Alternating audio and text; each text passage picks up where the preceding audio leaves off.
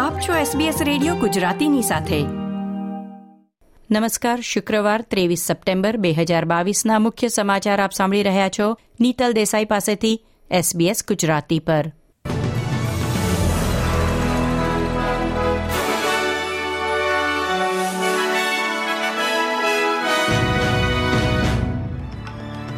આજના મુખ્ય સમાચાર, ઓપ્ટસના મુખ્ય સચિવે ગ્રાહકોની માફી માંગી. ઓસ્ટ્રેલિયા, યુક્રેનને વધુ લશ્કરી સહાય પૂરી પાડે તેવી શક્યતા. ટાઝમેનિયાના દરિયા કિનારે ખેંચાઈ આવેલી એકસો પંચાણું વ્હેલ માછલીઓ મૃત્યુ પામી.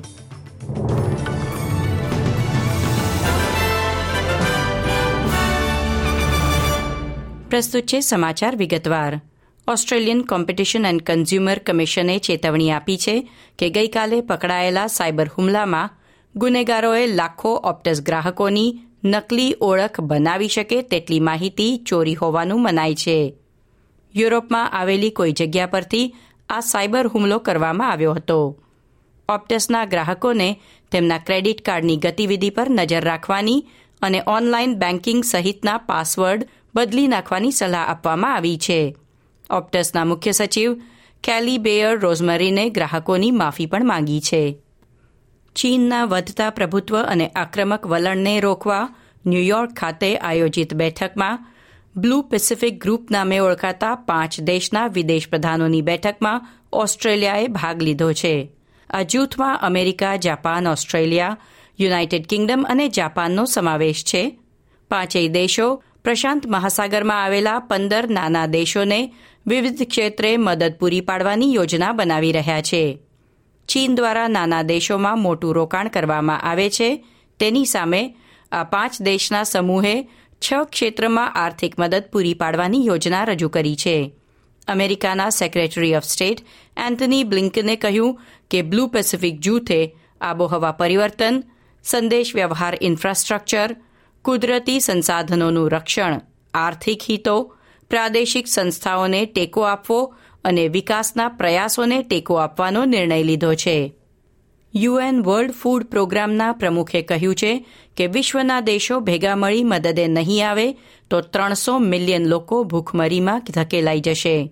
વધુમાં તેમણે જણાવ્યું કે દુનિયાના સાત પોઈન્ટ સાત બિલિયન લોકો માટે ખોરાક પૂરો પાડવો શક્ય છે, પરંતુ પચાસ ટકા ઉત્પાદન માટે જરૂરી ફર્ટિલાઇઝરના નિકાસ પર ચીને પ્રતિબંધ મૂકી દીધો છે. વિશ્વમાં ફર્ટિલાઇઝરના બીજા નંબરના ઉત્પાદક રશિયાથી પણ યુક્રેન સાથેના યુદ્ધને કારણે નિકાસ ઘટી છે.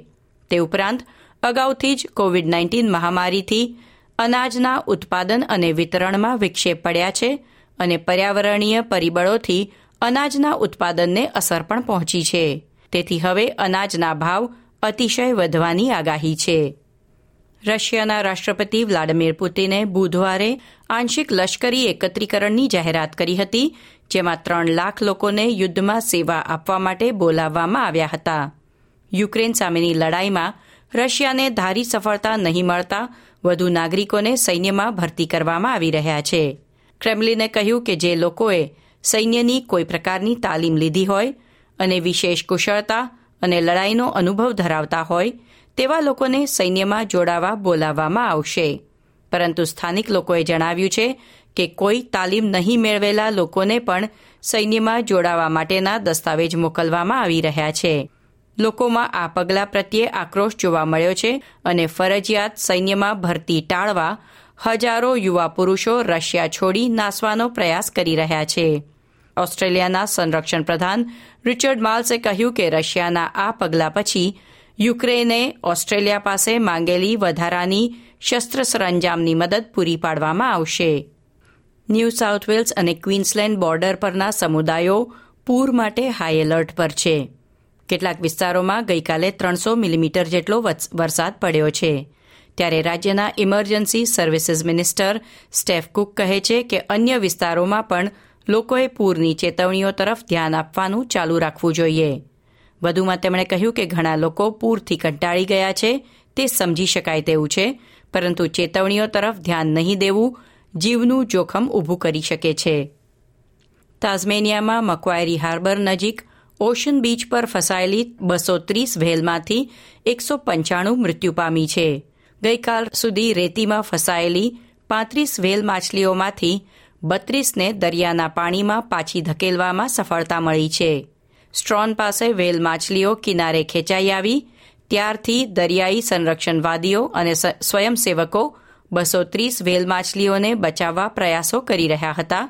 પરંતુ હવે તેમનું કામ મૃત માછલીઓના નિકાલમાં ફેરવાઈ ગયું છે. દરિયાઈ જીવો પર અભ્યાસ કરતા અનેક નિષ્ણાતો દર વર્ષે એક જ સમયે વેલ માછલીઓ આમ તાઝમેનિયાના કિનારે ખેંચાઈ આવવાની ઘટનાના કારણો શોધી રહ્યા છે. કોવિડ નાઇન્ટીનને કારણે બે વર્ષ સુધી એએફએલ ગ્રાન્ડ ફાઇનલ વિક્ટોરિયાની બહાર અન્ય રાજ્યોમાં યોજાયા પછી ફરી એકવાર લોકપ્રિય ઇવેન્ટ મેલબર્નમાં યોજાઈ રહ્યો છે. બંને ટીમના ખેલાડીઓની પરેડ જોવા ચાહકો યારા નદીના કિનારે એકઠા થયા હતા. આ વર્ષે રમત પહેલાંની પરંપરાગત પરેડમાં પણ ફેરફાર કરવામાં આવ્યા છે. બંને ટીમના ખેલાડીઓ કારમાં મેલબર્નની શેરીઓમાંથી પસાર થવાને બદલે યારા નદીના પાણીમાં તરતા ખુલ્લા પ્લેટફોર્મ પર ચાહકોનું અભિવાદન કરતા પસાર થયા હતા. આવતીકાલે બપોરે સિડની સ્વોન્સ અને જિલોંગ વચ્ચે ટાઇટલ મેચ રમાશે. આ સાથે આજના સમાચાર સમાપ્ત થયા. આ પ્રકારની વધુ માહિતી મેળવવા માંગો છો? અમને સાંભળી શકશો Apple podcast Google podcast Spotify કે જ્યાં પણ તમે તમારા પોડકાસ્ટ મેળવતા હોવ.